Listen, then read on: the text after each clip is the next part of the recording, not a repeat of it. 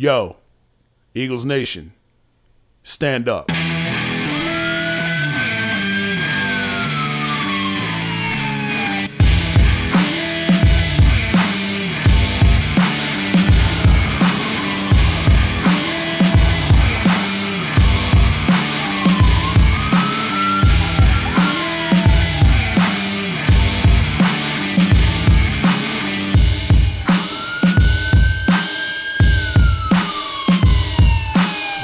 Barkley put it? Looking like another grease pole night in Philly. Philly. Philly. Facts.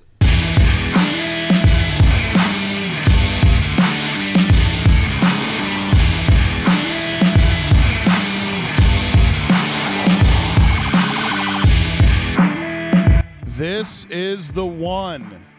This is the episode I've had circled on my calendar since long, long before this officially got off the ground over a week ago. Ladies and gentlemen, boys and girls, welcome to the Grease Pole Podcast. I am your host, Corey O'Neill. I have no idea how long I'm going to say that I am your host thing because it doesn't sound like something I would naturally say, but we are in episode two of the Grease Pole podcast. So still new. Feel like I have to include it for now, but training wheels will be off soon. Now, before we get going uh, and talk birds and talk draft and first round options, things of that nature, which is the reason I'm here, I gotta I gotta ask a rhetorical question. And wherever you are, do me a solid and answer this out loud, whether you're by yourself or in a room full of people. Matter of fact, even better if you are in a room full of people.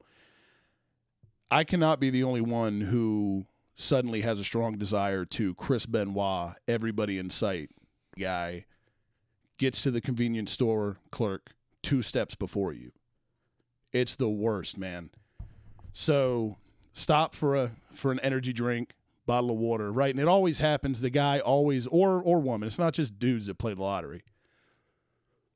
It always happens when you're in there just for something small right? It never happens when you're in there for gas or like one of the little taquitos off the roller or whatever, and you're to make somebody else wait. You're trying to get in and get out. And lottery ticket guy beats me there by about two steps. And I'm just like, oh, shit. And to make matters worse, because of C19 going on, he's got a one of those face masks on. it's got a Patriots logo on it. So immediately the hatred level rises even more. Like this motherfucker. So he gives the guy his stuff, and of course, because that's the way it works out, Murphy's Law, there's only one clerk working. Just one. So he gives this guy a stack of tickets, right? And then while the guy's going, while the clerk goes and he takes he takes the guy's tickets to scan them or whatever the fuck they do, he goes back to the wine section because with his winnings, he's going to get weird. He actually looked like he had already had a few on the way there, to be honest, the way he was walking. But he comes back to the register, two bottles of convenience store Chardonnay, one in each hand, just fisting them. Sets them on the counter, sitting there. So anyway, this transaction goes on, and it's it's about five minutes, which feels like a decade in the moment, right? When you're just standing there and you're like, dude, like I can feel condensation in my hands now from these beverages. I just want to get and get the hell out of here. So this finishes up and by now there's a line wrapped around to the beer cooler, of course. So the clerk takes these Chardonnay bottles and he puts them in a 7 Eleven, uh, free plug. 7 Eleven, they're not even corporate no more, they're franchise. Fuck them. Puts them in a 7 Eleven plastic bag because here in the state of Virginia, you have to have your booze in a bag. It's law. And these 7 Eleven bags uh, couldn't hold a bag of Doritos. If you sneeze, they fucking rip. So they're not going to hold two bottles of Chardonnay likely. Dude doesn't double bag them. I think he did that on purpose because dude grabs them, old guy, Patriots mask guy, and as he's walking out of the store, somewhat sideways, bag rips, stone cold Steve Austin's music hits, Chardonnay fucking everywhere. And oddly, I got like the Chris Benoit feeling I had immediately went away. And I laughed at the guy inside, of course. And it made it better because he had a Patriots thing on. I'm assuming he was a Patriots fan. Uh, so it made his unfortunate, uh, you know, situation even better. A lot of lot of misfortune going on right now for the with the NFL draft. Uh, watch a lot of tape every year because it's just it's just methamphetamine. I love it. But with nothing else going on in the world right now, there's nothing else to do but watch more tape even than usual on guys. So I am even more so ready for this draft than I have been probably any other draft in my life that I can think of. I'm 31 years old. So super stoked for this one. Really curious to see how the virtual draft elements play out. Sounds like it's going to be a fantasy draft without any of the fun, any of the beer, any of the heckling, right? You know, I guess they're going to pipe and booze to Goodell's basement. So I guess he has somewhat of a sense of humor. Really hard to imagine that, though, with all the starchy clothes. Really, really hard to imagine Goodell having a sense of humor. But I guess for charity, right? Because everything's uh, everything's corporate image for the Shield. So why waste any more time? I can't stand when the draft goes live and you're waiting for it seven o'clock and they're not going to put Cincinnati on the clock until seven sixteen. You just get pissed. You're already more wasted by the time they announce the first pick, which tomorrow is going to be Joe Burrow. Um, so let's get right into it here. There is a lot of uh, a lot of outlets on social media, uh, Eagles wise, that uh, that have been ranking their top ten wide receivers because it's presumed you know, by many that that's where the birds are going tomorrow night. Whether they stay at 21, trade up, trade back. The overwhelming betting favorite is that they go receiver for obvious reasons because at the end of the year last year in December, Carson Wentz was thrown to Acme Stock Boys. So, you know, 11, 11 needs some weapons out on the perimeter, right? Alshon Jeffery's older. He's a borderline Judas.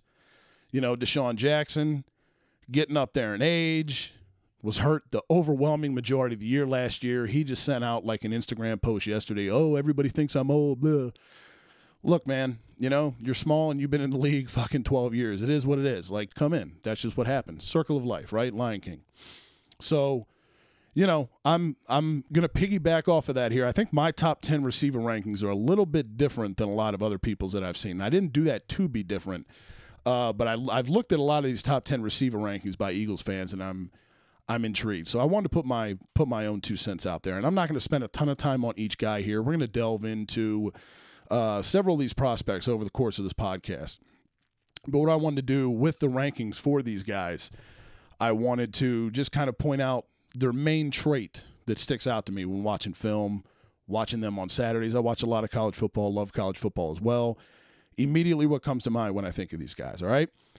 So my first receiver in this year's draft, my wide receiver one, I'm going with Jerry Jeudy. First thing that comes to mind, you hear from everybody route running, right? Best receiver, best route runner in years in Jerry Jeudy. Pure route runner, can route, run every route in the tree. Amazing. Number two, I'm going with CeeDee Lamb.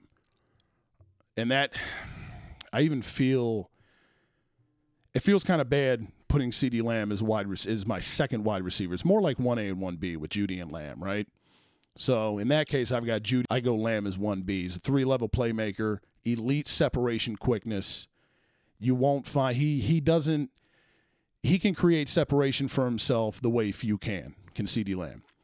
Number three, I've got Henry Ruggs. Convenient because he's Henry Ruggs the third. Uh, main thing with him is speed. The comp to him is Tyreek Hill. Uh, and player comps, I feel like, have become a little I'll just say this: out of all the comps I've seen, one of the most frequent ones I've seen in this year's draft is Jordan Love being comped to Pat Mahomes. Get the hell out of here! Seriously, get the hell out of here! All right, these player comps used to be like a thing that people use, like, hey, here and there sporadically. Now it's like we have to comp every single prospect to a pro guy. That said, one of the better ones, one of the more accurate ones there is, is Henry Ruggs and Tyreek Hill because of the speed. I got Justin Jefferson at four the hot name. We'll get into him. Monster in the slot, absolute slot beast. Got the overwhelming majority of his tremendous production from the slot down in the Bayou and LSU in 2019. Here's where I go a little different. Here's where I go off the rails compared to everybody else that I've seen. And love, love, love this guy. Love this guy. Led the nation in YAC yards, yards after catch. Phenomenal. Give him the ball, let him do the rest a guy that takes a quarterback from, you know, 3,500 passing yards a year to 4,800, you know, just just based off what he's able to do after the catch. Denzel Mims, I've got it six. Okay, you look at his not a not a ton of, not elite production wise in 2019 out of Baylor, but he's got incredible size and speed. He's 6'3 and 207, ran a 4.38 at the combine for an offense that's looking to get faster in the birds, you know, that's a pretty intriguing, com- you know, intriguing combination because he got the size to go up and make a contested catch. He's got the speed to get downfield. Love Denzel Mims. Number seven, give me Jalen Reagor. Jalen Reagor, when I look at his tape, I like the way he is in the red zone more than anything. Love Jalen Reagor. He can high point the ball. You know, he's he's one of those guys kind of on the back end of the first round. If Howie Roseman and company like him enough to take him, I would not be mad at all. Number eight, I'm going Laviska Shenault out of Colorado. Much like CeeDee Lamb, but not quite as talented and explosive as C League for Tampa. His kid's got toughness. He can make contested catches on all three levels. Pittman can do it all, all over the field. Short routes, intermediate routes, go routes, you name it. At number 10, I'm going Homer here. I'm going Homer at number 10. Give me KJ Hamler out of Penn State. You know, lot of lot of drop balls in 2019. A lot of drop balls, but I believe that's more mental than anything. Uh, I think we saw that firsthand, Eagles fans with Nelson Agholor, You can work through that, and you can also work yourself back to it right? But he can stretch the field from the slot. He's got blazing speed once he's got the ball in his hands. Only thing to me is Hamler, he he reeks to me of boomer bust, in my opinion. I think if he if he goes to a team that's got a number one already in place or a quasi receiver one, I think Hamler's a hell of a complimentary piece. I do not think at the NFL level, I don't think Hamler's going to be a wide receiver one, at least a high end one again, most of his production out of the slot in terms of stretching the field. Love Hamler, love what he did in Happy Valley. Second round grade. Would not be mad if the Birds took him in the second round, but please, the people that are saying go him at 21 or trade back, take him in the first, please get off the acid. So those are my top 10 receivers in this year's draft. Again, just to run through the names. One, Jerry Jeudy. Two, CeeDee Lamb. Three, Henry Ruggs. Four, Justin Jefferson. Five, Brandon Aiyuk. Six, Denzel Mims. Seven, Jalen Reagor. Eight, Laviska Shenault. Nine, Michael Pittman. And 10, KJ Hamler. So those are my top 10 receivers. I expect at least five of them to go off the board tomorrow night, possibly six. You know, if you're feeling uh if you're feeling ballsy, maybe even seven, right? Loaded receiver class, not to beat a dead horse, one of the best we've seen in years, if not the best ever. So this has been this is smokescreen season in the NFL draft. That's what teams do. Teams lie. they put shit out there. Now we're hearing Miami loves Herbert over Tua when tank for Tua had been a thing since August of last year teams just float out bullshit, right? The Giants, Dave Gettleman even said, "Oh, we love Justin Herbert. We've been skyping with him. We're interested in him, even though we just shocked the fucking world by taking Daniel Jones at six last year, and everybody laughed at his ass." Yeah, he's going to take Herbert this year at at, uh, at four overall. That's going to work. I hope to God he does. Please, for fuck's sake, is somebody who is in the same whose team is in the same division as Dave Gettleman May the Maras never fire Dave Gettleman. May Dave Gettleman never change. Please. Please. I would fucking pay to see him in front of his computer, in front of his desktop tomorrow, Windows 95, dial up, trying to make this thing happen. I would pay an amount of money that mattered to me to see that shit. But it's smoke screen season, a lot of lying going on. again, it's all going to come to fruition tomorrow night, but the Birds are no different at 21 because the entire you know, again, it's expected for the most part by most of the national pundits anyway that don't pay the predominant amount of their attention to the Eagles. Of course, it's assumed that receiver is going to be the routes it's taken. Of course, it is. It's the most glaring need, at least on offense. At least on offense. Different, different side on defense. You can make an argument linebacker is the most glaring need on this team. So a lot of rumors flying around. Going back a couple days, there was the rumors of wow, Howie Roseman, CeeDee Lamb is the apple of his eye he's going to try and move up and get CeeDee Lamb because he's obsessed with him and this, that, and the third. Look, for the trade up camp, please shut up. There's way too many, there are way too many needs on this team.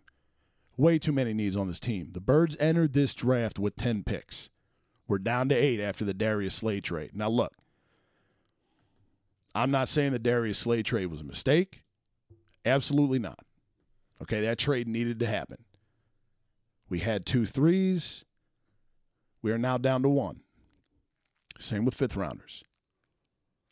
Okay. So now we're down to eight picks. To trade up in the draft, you're going to have to give up a lot of draft capital, especially if we're referencing CeeDee Lamb in particular. Even if you look at Henry Ruggs, this team's sitting at 21 tomorrow night. Pittsburgh last year to move from pick 20 to pick 10 overall, I believe it was, to move up 10 spots to take Devin Bush, the linebacker out of Michigan. They gave up a first rounder this year, swapped last year, first rounder with uh, Jesus. I can't remember who was sitting at ten, who they traded up with, but they swapped first rounders with them last year, gave them their first this year, and also some additional picks, second rounders, and things of that nature. That's way too much assets to give up when you have the needs this team does. Receiver, interior offensive line on on the offensive side of the ball, on defense. Linebacker is the glaring need. That's the receiver of the defense in terms of need. It's quarterback of the defense, really. But if you're talking needs, linebacker, Another safety wouldn't hurt. I know we just brought in Darius Slay, but another corner wouldn't hurt either. That's way too many groceries you need to buy at the store to just give give money to the hobos sitting outside begging you for handouts. Way too much. Keep that money in your pocket. Use it. I would much rather stay at 21 and take the best receiver there, whether it be Justin Jefferson, should he make it, Denzel Mims, whoever Howie Roseman prefers, I'd be fine. Aiyuk, Jalen Reagor. Then you circle back around in the second, or excuse me, in the third round. You could even go receiver back to back, first and second. I think you should go linebacker or corner in the second round. Corner, particularly, depending on who's there. If a Jeff Gladney or a Jaylon Johnson falls, you should go corner. That's what I would do, depending on how the board falls. But you could go receiver first and third. Take you a Justin Jefferson, take a Brandon Aiyuk, take Jalen Reagor, Denzel Mims, whoever.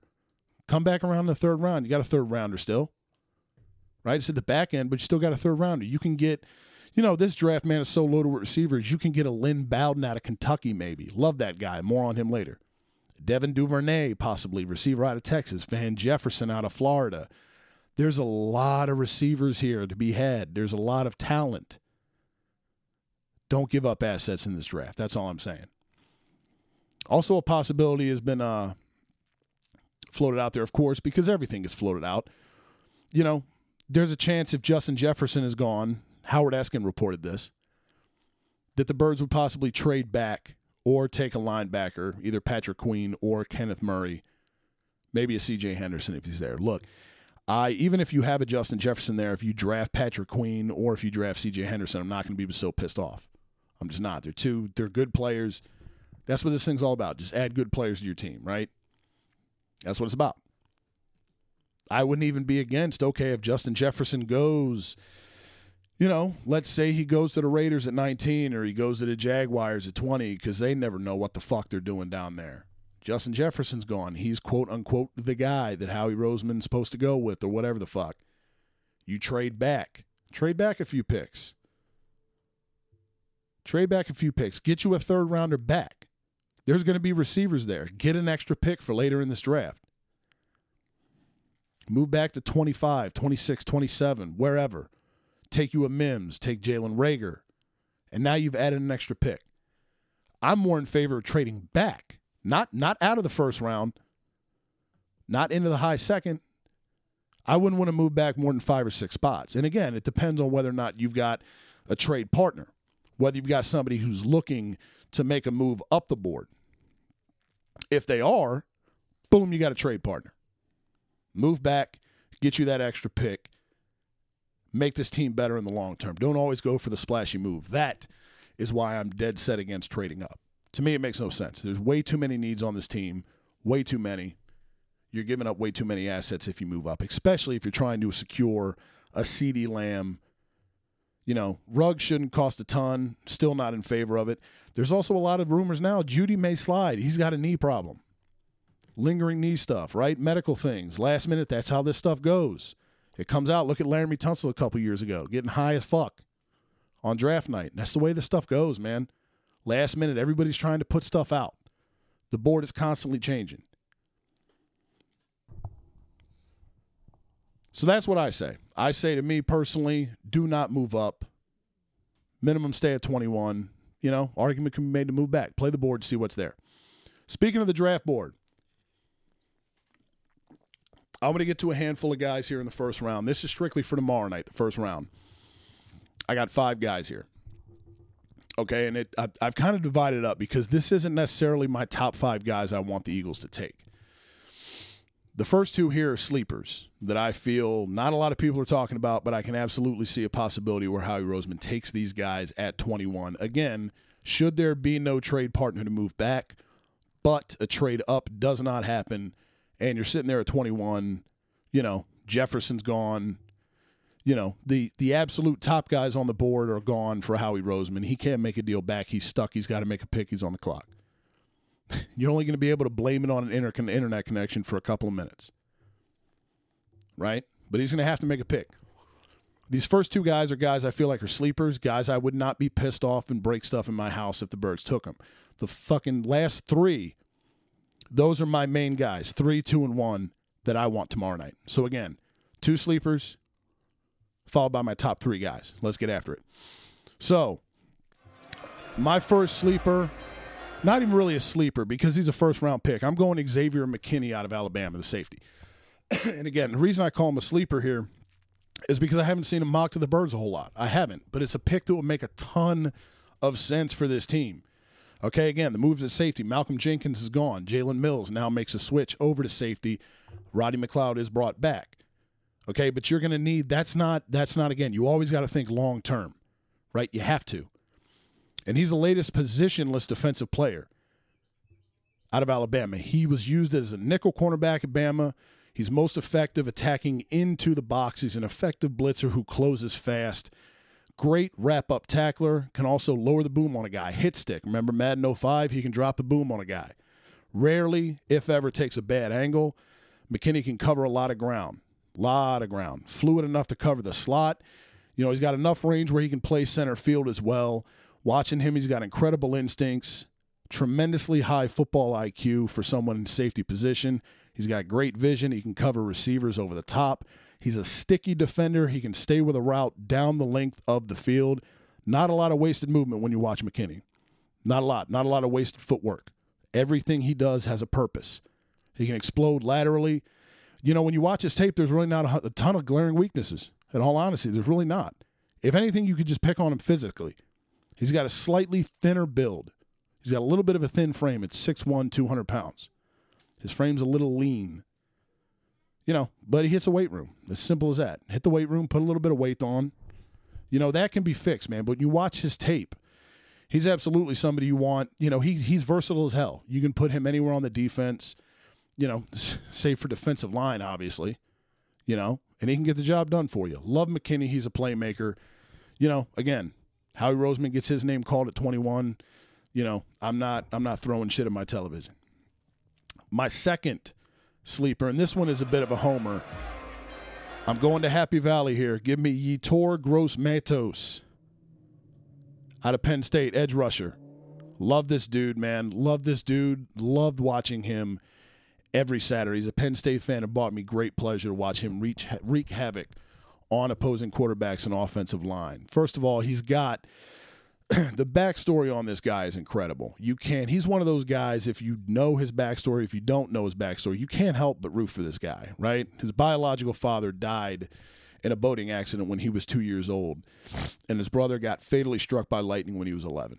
You can't help but root for a guy like that who's pushed through that level of personal loss and still found his way even into this conversation. That's huge. That says a lot about a guy's mental makeup let alone what he can do on film. But in terms of what he can do on film, he's got a long, lean frame, primarily from a four point stance, is how he played at Penn State. He's got a good get off, good initial surge.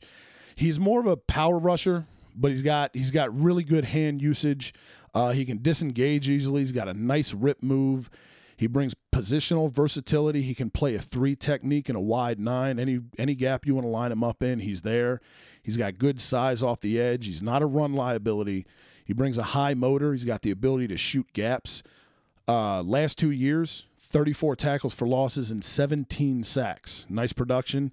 He's gone. He's gone through some cold stretches, admittedly, but again, Total package, body of work, 34 tackles for losses, 17 sacks in the last two years. Size, he's got a huge 82 inch wingspan. His pads pop up at times because he's six foot five. That's a problem. Technique, that can be fixed. Get your pads down, high pads. His hands are a little bit slow. Uh, his play strength at the point of attack needs to be improved. Again, coaching, not a problem. He's quicker than he is explosive. He should eventually. He's going to need to develop counter moves to uh, to be even more effective at the NFL level. His power is not at his peak because of the point where he's at in his physical development. This guy's still a young, young man. He's the way he's built. He's not even at his physical peak yet. Once he gets there, watch out. You know, his best football is going to be ahead of him as he gets bigger and stronger. Again, weight room. That's the thing. As he adds pounds, as he adds bulk, as he hits the weight room, he's going to be even more of an asset to a team. So those are two guys. And again, I haven't seen of all the mock drafts I've studied in this mock draft season, haven't seen those names come up a whole lot. Right? Starting to see a little. I almost put C.J. Henderson up here, but I've started to see he's kind of sneaking up a little bit. A little bit of C.J. Henderson love, because again, corner's still a need for this team. You know, but McKinney, Gross Matos, those are two guys. Call their name at 21. I'm going to bed happy tomorrow night. So, first three, the next three, excuse me, are, and I'm going to go in order here three, two, one at the top of my big board or wish list, if you will, of who I'm absolutely hoping for, fingers crossed, uh, either fall to the birds tomorrow night and or whose name gets called. Number three, give me Brandon Aiyuk, wide receiver out of Arizona State. Again, going back to the wide receiver rankings. Might be some people laughing out there. I got him at five. Oh, it's high. I've seen a lot of Brandon Aiyuk and Ty. He's he's in most people's top ten receivers, but he's hanging out kind of toward the bottom. The highest I've seen him on a lot of people's is seven. I think the only other person that has him in the top five might be Daniel Jeremiah. But you know, whatever, whatever that's worth. Thing I like about him, man, he's six. He's six foot even, two hundred five pounds, eighty one inch wingspan. 81 inches. That's equal to six foot fucking nine. He's six foot tall. Who the fuck is built that way? Seriously, who's built that way? All right, big hands too. That catch radius again with that wingspan, incredible. Ran well at the combine, 4.5 seconds in the 40, only 11 bench reps. But again, he's a receiver. He doesn't have to throw up 30 reps. 40 inch vertical uh, at the combine as well.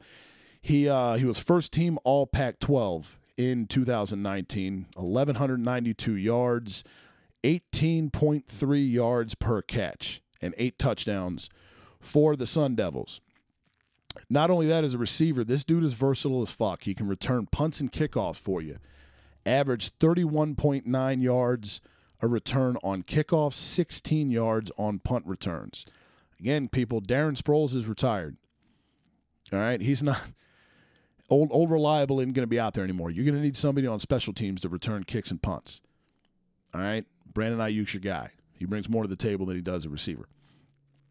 All right, versatility as well on offense. He can line up outside. You can put him in the slot. Production either way. He can pluck the ball, tuck and run. He's got a quick transition up the field. He's an explosive athlete. Great in space. Go watch some of the film and watch him make stuff happen in space. It's beautiful.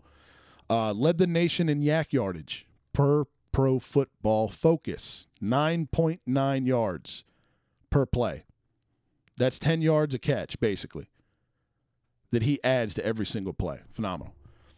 He's got your size and speed. The only thing with him, he could improve physicality. He can improve his physicality to make contested catches.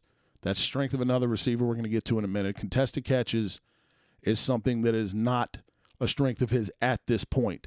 Uh, he needs to add physicality to the finesse he brings to the table. Again, same deal with contested catches. Get physical. Uh, he also underwent core muscle surgery earlier this month, uh, but per Adam Caplan, he's expected to be ready to go by June. Um, so he's a guy that I've seen.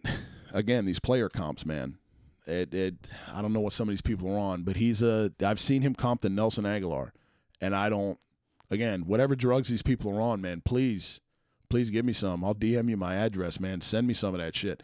This guy is not Nelson Agholor, man. Again, with those hands, with that wingspan, catch radius, He didn't drop a single pass at Arizona State this past year again. He please, he's no one else Nelson Agholor. Not at all. Okay? Do your homework, study the tape. You know, don't don't just go off of you know, okay, they run him on similar stuff. He kind of looks the same build wise, height wise. That's what he is. He is nothing like Nelson Agholor. Brandon Aiyuk will be, in my opinion, a sure playmaker at the NFL level. So that's number three on my top three wish list. Number two, let's go down to the bayou to the national champs. Give me linebacker, Patrick Queen. Fucking love this guy, man. He's a guy. I remember telling my brother in law, man, a couple weeks ago before his name started popping up everywhere to the birds and mocks. Not everywhere because he's not he's not a receiver, but again, there's become a little bit of steam there. Howard Eskin uh, is reporting now that if the Eagles are still at 21, top four receivers are gone, he's a possibility. That wasn't the case a month ago. I've loved this guy, loved this guy all year long, even more so when you watch the tape. He's got eye popping film.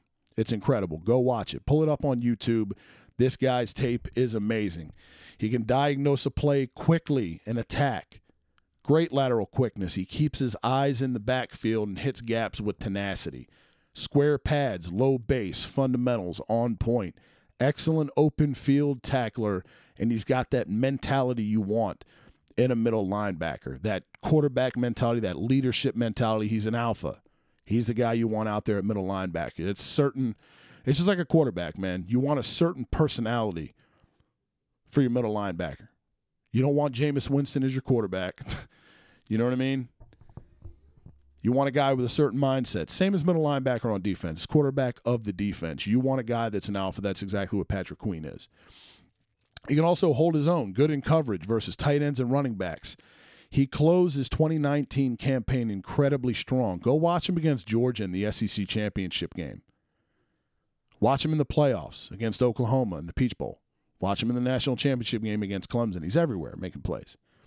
Only downside with him, and you'll hear it everywhere, it's the only thing that's affiliated with him. He's a one year starter. Inexperience with Patrick Queen. But again, everything else you see, you know, he's in the SEC, man. you know, and I'm a I'm a Big Ten guy.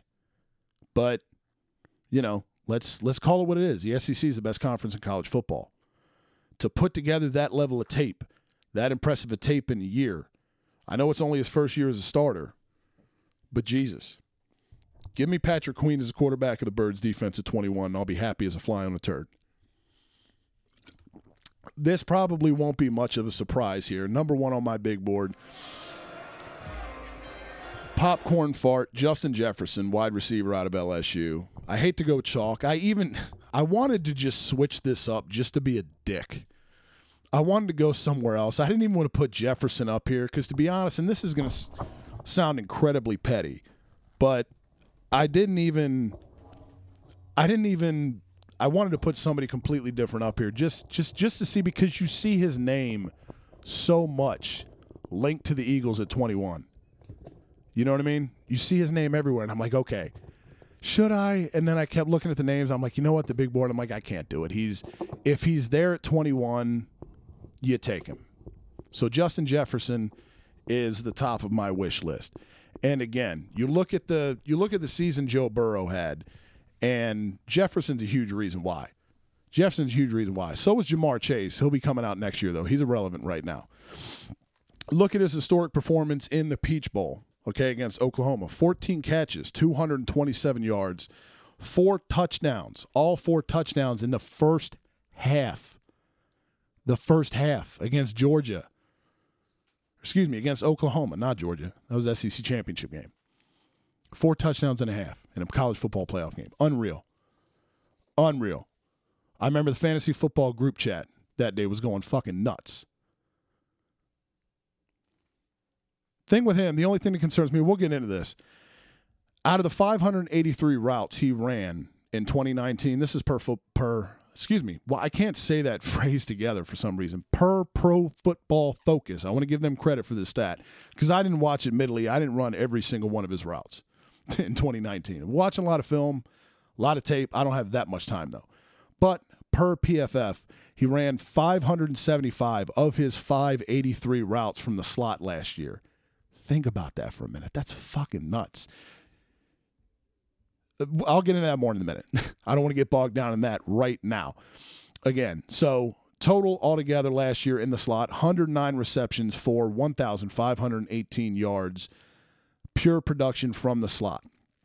2019, he led the nation in receptions with 111, second in touchdowns with 18, behind only Ja'Marr Chase, who was his teammate also catching throws from Joe Burrow. Ran good at the combine, tested well, 4.43 at the combine, led the nation in contested catches at 92%. Uh, he's most effective in intermediate on, excuse me, most effective on intermediate and deep routes. You're not going to see Justin Jefferson run a lot of drag routes, a lot of underneath stuff, right? Intermediate and deep routes is where he makes his money.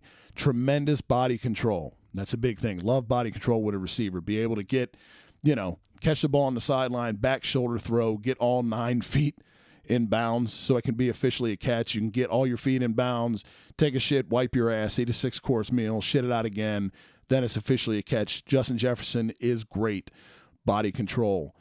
Uh, he adjusts well to back shoulder throws. Speaking of, he can track and high point the ball well. Saw that all year in 2019 at LSU.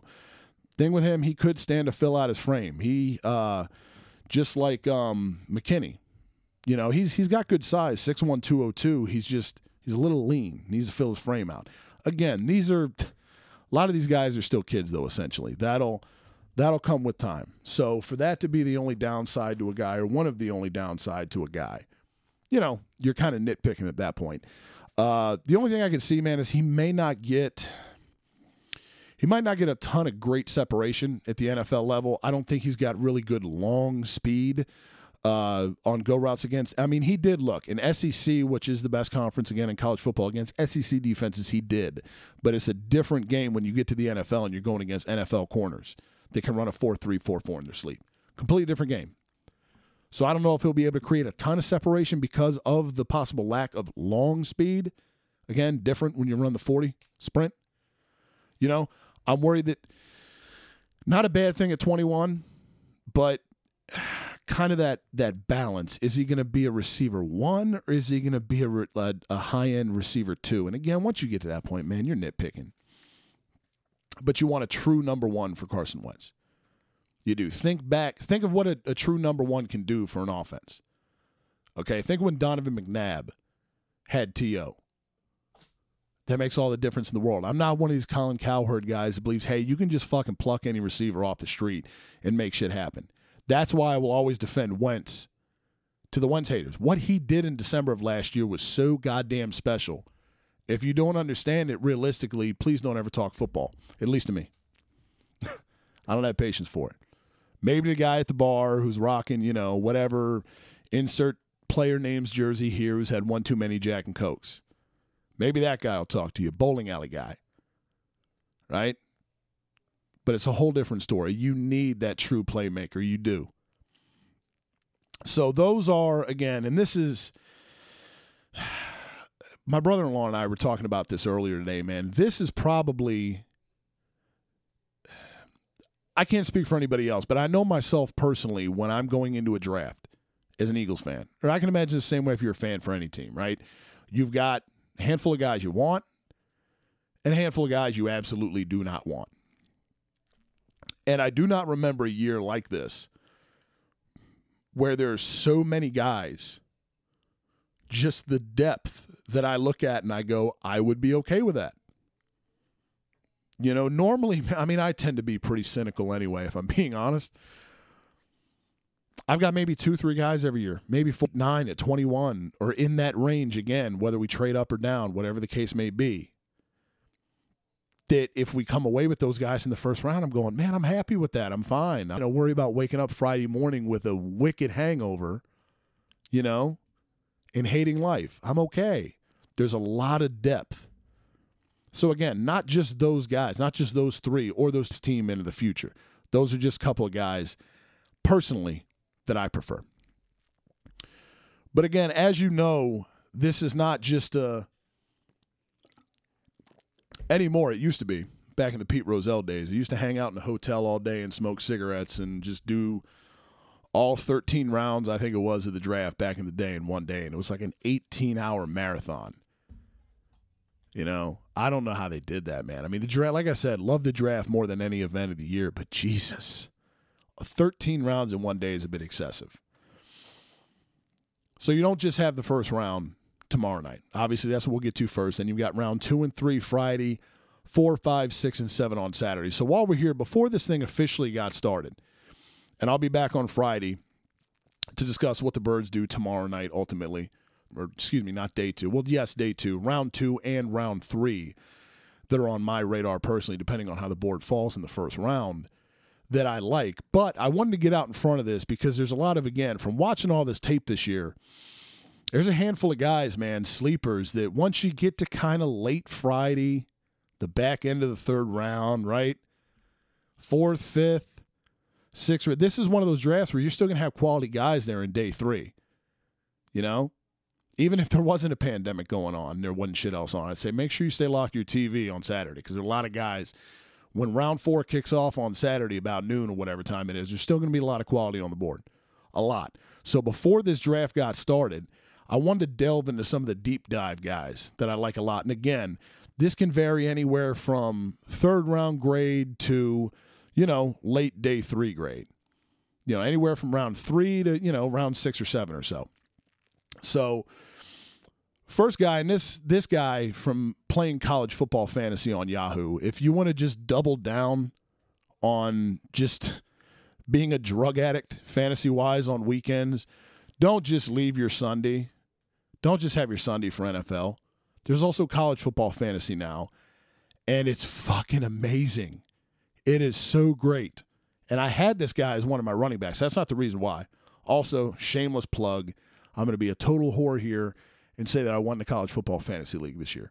I'm also overcompensating for the tiny penis I had in my NFL fantasy season because I just tanked horribly bad in the keeper league and just sold everybody away for draft picks next year. So I'm the fucking Miami Dolphins as fantasy league, if we even have fantasy next year. Anyway, I don't want to get bogged down in the fantasy nerd bullshit, but point being, I had this guy as a running back on my college football fantasy team. Loved him, liked him going into his senior year at Utah. Give me Zach Moss. Okay, he's a guy possibly, and this is not a, a super glossy, shiny running back class. D'Andre Swift's kind of the only guy that's maybe possible fringe first round. Jonathan Taylor, I like Cam Akers a lot. Uh, Eno Benjamin as well out of Arizona State. Again, to be a whore again, he was my other running back on my fantasy team. I will now shut the fuck up about that. But give me Zach Moss again as a late possible day two guy. Uh, round four, I think, is probably his floor. Um, Zach Moss out of Utah. He's a senior, big body. Pro Football Focus's highest graded running back in the nation in 2019. Came out with a 91.5 overall grade. Utah's all time leading rusher. Nobody in Utes history has rushed for more yards than Zach Moss has. In terms of skills, what he brings to the table, he can hit the holes in the O line when they're there. When they're not, he makes people miss. It's that simple. Quick feet when defenders pop into the gaps and look to fuck his life up. Loose hips for a big guy. He's got really loose hips for a big guy. If you watch Zach Moss, he's built like a bowling ball but he's got really loose hips. You don't normally see that for a big guy. Big guys usually run stiff, little upright, if anything. Look at Eric Dickerson run back in the day, aside from his fucking Horace Grant goggles. And I love Eric Dickerson. But he ran upright. Zach Moss, loose hips, great body control, loves to lower the boom and make defenders pay. Loves to. He sees those defenders, those DBs coming to him, linebackers, second level. He sees red. Loves to give him something to go back runs low with a wide base. He's got great power, incredible change of direction for a big guy. Again, big dude, so he's not a speed burner. If you're looking for a guy who's going to, you know, light up the highlight reels or anything, he's not exactly that. He's not a speed burner, he's a grinder. He's more of a grinder than he is explosive. You know, again, because he's not a speed burner, as a result, he's often chased down a lot in the open field. And, uh, you know, the only thing that bums me out with him, man, aside from he's had a lot of injury issues, man, quite a bit.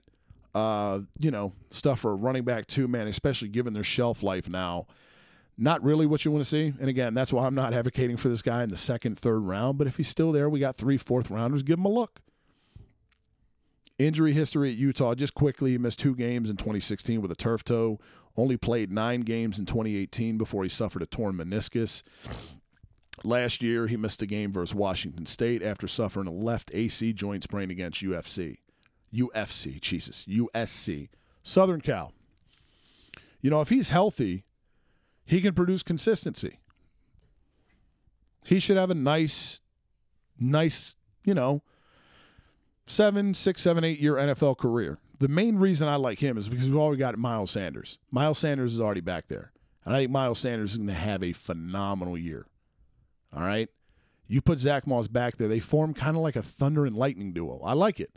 I like the idea of those two in the backfield together. If it was not for Miles, Zach Moss is not going to be your lead running back in 2020. He's just not.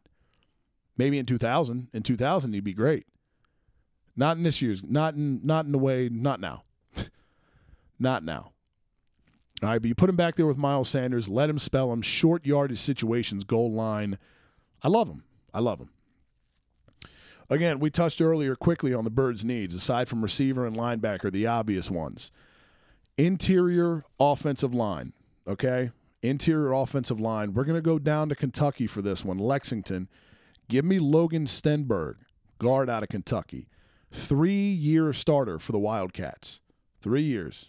Plenty of experience Logan Stenberg brings to the table. He's got about a third, maybe a fourth round grade on him. So you'll be able to get him late day two. I'd go early day three. Somewhere in that window, though, depending on the board. Love it. He helped Benny Snell become Kentucky's all time leading rush, rusher. Huge as hell. 6'6, 322 is Logan Stenberg. When you watch his tape, he's an absolute mauler. He's got nasty tape. He's an assignment driven player, understands his role every single play.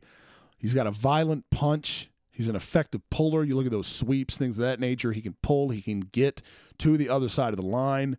Tenacious run blocking. He's consistent in pass pro. Only allowed one pressure in 2019. Think about that. Only one pressure all year. Second team All SEC this past year. Again, only downside was flagged 14 times this past year. That's a lot. Handsy. All right. Not very versatile either. I'm sure you could probably move him around, maybe conditionally, potentially. Only played left guard, though. Only played left guard. Needs to loosen his hips up a little bit, too, from what I've seen. But again, a mauler, when you can get a guy like that mid round to, to beef up your O line, you know, again, Brandon Brooks is coming off an injury, too. This is going to have to be addressed at some point. I think Stenberg would be a great pick for this team. Next up is one of my absolute favorite guys in this draft, especially when you look into day three, maybe even late day two. One of my favorite guys I've seen tape on this year Reggie Robinson, cornerback out of Tulsa. God, I love this guy. He's a big corner. He's 6'1, 200 pounds. Combine. He just jumped off the TV at you and ran a 4.44, 36 inch vertical, 11 foot broad jump, 22 reps on the bench. I mean, any any measurable you have, check, check, check. You know, if you study his tape, he kind of he he's a, you know, he's a he's a day two, day three Jeff Okudah. He's a Jeff Okudah that you can you don't have to spend a third overall pick on, maybe fourth, depending on where he goes. Very physical, very physical. Excellent ball skills as well. He can play press. He's more of a zone corner. 34 PBUs, four picks, and four blocked kicks Yes, special teams guy as well. Again, versatility. This is a guy who locked up NFL caliber receivers, guys that, uh, you know, you're if you're a college football fan, you should recognize these names. Tylan Wallace out of Oklahoma State, James Proche out of SMU. Again, another guy I like this year, day three. Lock those guys down. Eight penalties this year, though. Little, little grabby, little handsy is Reggie Robinson. But other than that, for me personally, in terms of what you want out of a corner, he checks every single box. Love that guy. Would love to see him in this secondary. He is somebody that is needed. Another one of my favorite guys on film. Just just really bogged down in this guy's tape the other night. I like Logan Wilson a lot, linebacker out of Wyoming. And he I've started to see him a lot in like those three, four round mocks. I've seen him kind of creep his way up into the third round a little bit you know, and he's definitely a possibility for the Birds in the third round, in my opinion. Again, Logan Wilson, linebacker out of Wyoming. Good size, 6'2, 240. He was a three year captain out in Wyoming. He's a downhill defender. He plays to the line of scrimmage. Quick read and react to the run. He processes fast. His instincts get him ahead of the block. Great heady player. He can lateral movement, fluid for his size. He's solid in coverage, good in pass pro, or good ball production, excuse me. 10 picks. Four years for a linebacker in college. 10 picks. Not bad. Watch him tackle. Do me a favor. When you hear this, especially if it's before the draft, before day two, pull up Logan Wilson's, pull up his tape, watch his tackling fundamentals. If you've ever coached, it's exactly how you coach kids to tackle. Absolutely fucking beautiful. Just a clinic. He can shoot gaps with a nice bend. He squares his pads to leverage the gap as well. I think he's ideal as a Mike or a Sam linebacker. The downside with him, shallow pursuit angles. I think he doesn't trust his own pursuit angles at this point. Again, that's that's simple coach pursuit drill. Just drill that into his head, but it leaves him vulnerable to those underneath seam routes that you see at the NFL level. And fifth and foremost, I have there's more of a I got so many more guys here just from being a film dork and not having a whole lot of time, but I have to get this guy in and I see we're approaching the hour mark, so I don't want to be uh I don't want to be too much of a loser here, but I have to finish with this guy. I have to get him in because this is a guy that for me, I don't. He might even go high second round. Maybe you're starting to hear his name a lot in in mock draft circles. His name's popping up a lot. Third round, I think, is ultimately where he goes. I do not think he makes it to day three. I don't. If he does, I'll be shocked. But he's a guy, and I referenced him at the beginning of the show. If we come away with anybody on this list of sleepers, day two, day three guys I'm sitting here talking about, if we come away with anybody, give me Lynn Bowden out of Kentucky. Again, in my opinion, you have to come out of this draft with more than one receiver. You have to. It's just it's it's that big of a need. And that's it's kind of his natural position. That's what he's played anyway. He's Mr. Everything down in Kentucky. He had been he had played receiver, also done a little bit out of the backfield. Now this year, Kentucky starting quarterback Terry Wilson goes down. Their backup comes in, Sawyer Smith. He gets hurt as well. So Kentucky had no quarterback. None. Bowden's the emergency quarterback, so they had to they were forced to play him at quarterback. And he ended up starting eight games. Actually did pretty damn well for himself. Uh quick story here. Uh, ended up going to a Kentucky game actually, uh, Thanksgiving weekend, the Governor's Cup against Louisville. My brother-in-law, uh, you know, the wife, they've got family there in Kentucky. Brother-in-law is a huge Kentucky football fan, so we got him tickets uh, to the Governor's Cup for his birthday. He and I went. Uh, such a blast, except for the rain. Except for the rain, man. It it that's the most fun. He and I said to each other at that game, that's the most fun we never want to have again. And it doesn't help. I'm kind of a big dude, but by halftime, like I couldn't barely feel my legs, man. I'm like, damn, that, like, because I was the dumbass. Side note again, if you ever go to a game where it's raining consistently, don't don't be a hero. Buy a fucking poncho.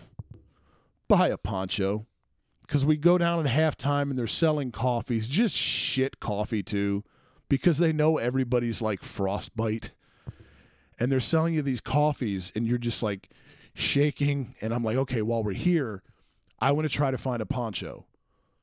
Halftime, man, it's too late. they're all fucking sold out. So I'm the only one without like a poncho. Not literally the only one, but you feel like, fuck, man. Like I know I look stupid as fuck right now. I know I do. So anyway, uh, my first big boy college football game in person was an absolute blast, though. And I say that because I want to touch on the Governor's Cup against Louisville. Watching him in person uh, was absolutely, he put on a fucking show that day. Again, rainy day, so you can't you can't hold this against him too much, I guess. Passing stat line, and again, remember, emergency quarterback. Okay, one for two for four yards through the air. he completed one pass through two and it went four yards. All right. Again, emergency QB. However, 22 carries for 284 yards and four touchdowns. against Louisville. Absolutely beat the shit out of them. They won the Governor's Cup. There was also a group of really hammered people in front of us. Uh, some guy came up to me before before the game started. We get there, we get in the seats. Some guy walks up to me, and he is just just a puddle, man, just gone. And flask in hand walks up to me. Hey, Demetrius.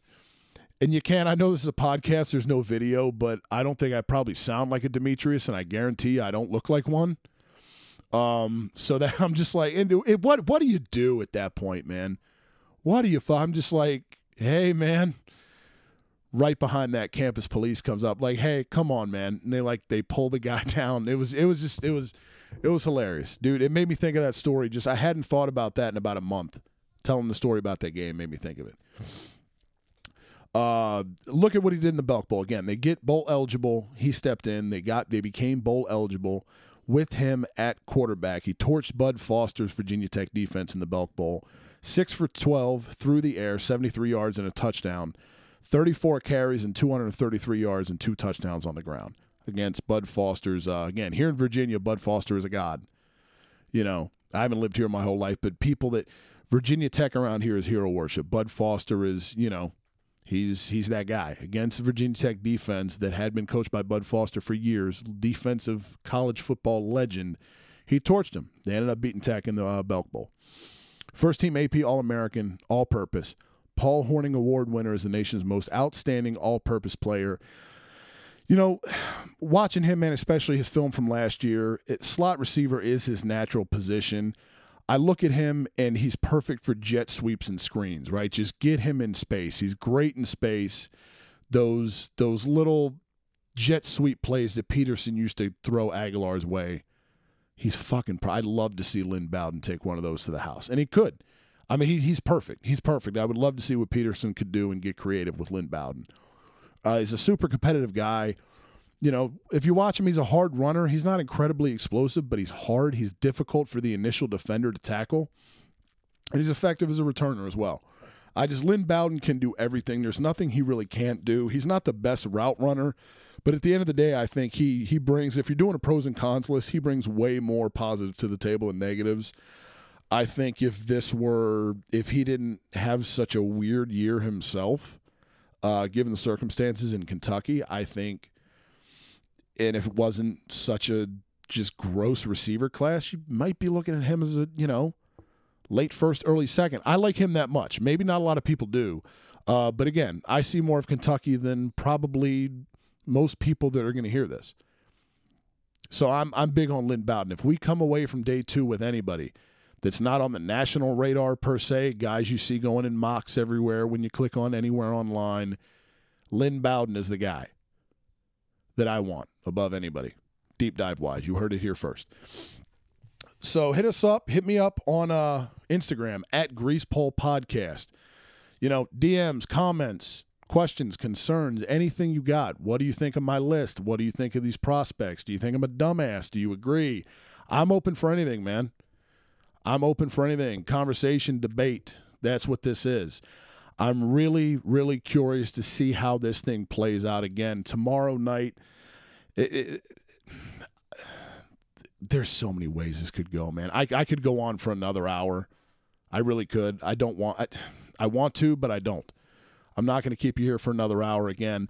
If I'm Howie Roseman, I'm not looking at moving up. The only way I look at moving up is if, say, CeeDee Lamb happens to fall to like I don't know, man. Fucking 16. Dallas is there at 17. Maybe okay. I'm going to give it up so I can, I'm going to give up the capital so I can jump ahead of Dallas and I can make sure they don't get CeeDee Lamb. Do what you did to Dallas Goedert two years ago, or to Dallas Goedert. to Dallas when you took Dallas Goedert two years ago. Leap ahead of Dallas because it was the obvious Dallas pick. Witten had just retired. They needed a tight end bad. That, that I would advocate for. I'm all for pissing off fucking Cowboy fans. Other than that, stay the fuck at 21. Stay at 21. If your guy's not there, if there's no Patrick Queen, say he goes to Jacksonville, or I could see him maybe going to Oakland or Vegas now, whatever. The fucking Raiders. I'm not calling them Las Vegas. Get the fuck out of here. Patrick Queen's still there. Excuse me. If Patrick Queen's gone, Jefferson, all those guys, Trade back, acquire an extra pick. If Jefferson's gone, take Queen. Get a receiver. Just do not trade up. It just occurred to me as I, I said Patrick Queen and then I said take a receiver. Patrick Queen's not a receiver. I'm officially going loopy, so I'm going to shut the fuck up and get the hell out of here. I've been talking too much for the past hour. I don't even know what I'm saying anymore. So, appreciate you listening. I have officially formulated all of the sentences I could formulate. I'll try and do better on Friday's episode again. Come back Friday, the Grease Pole podcast. I'll break down what we did at 21 or wherever the hell we end up. Who's still on the board? Round two, round three. Who do I want? Who do you want? Who should we take? Who will we take? Stay tuned. Enjoy this episode. We'll see you on Friday for episode three. This has been episode two of the Grease Pole podcast. I'll see you on Friday. Go Birds. Yo, how'd Barkley put it? Looking like another Grease Pole night in Philly. Philly. Philly. Facts.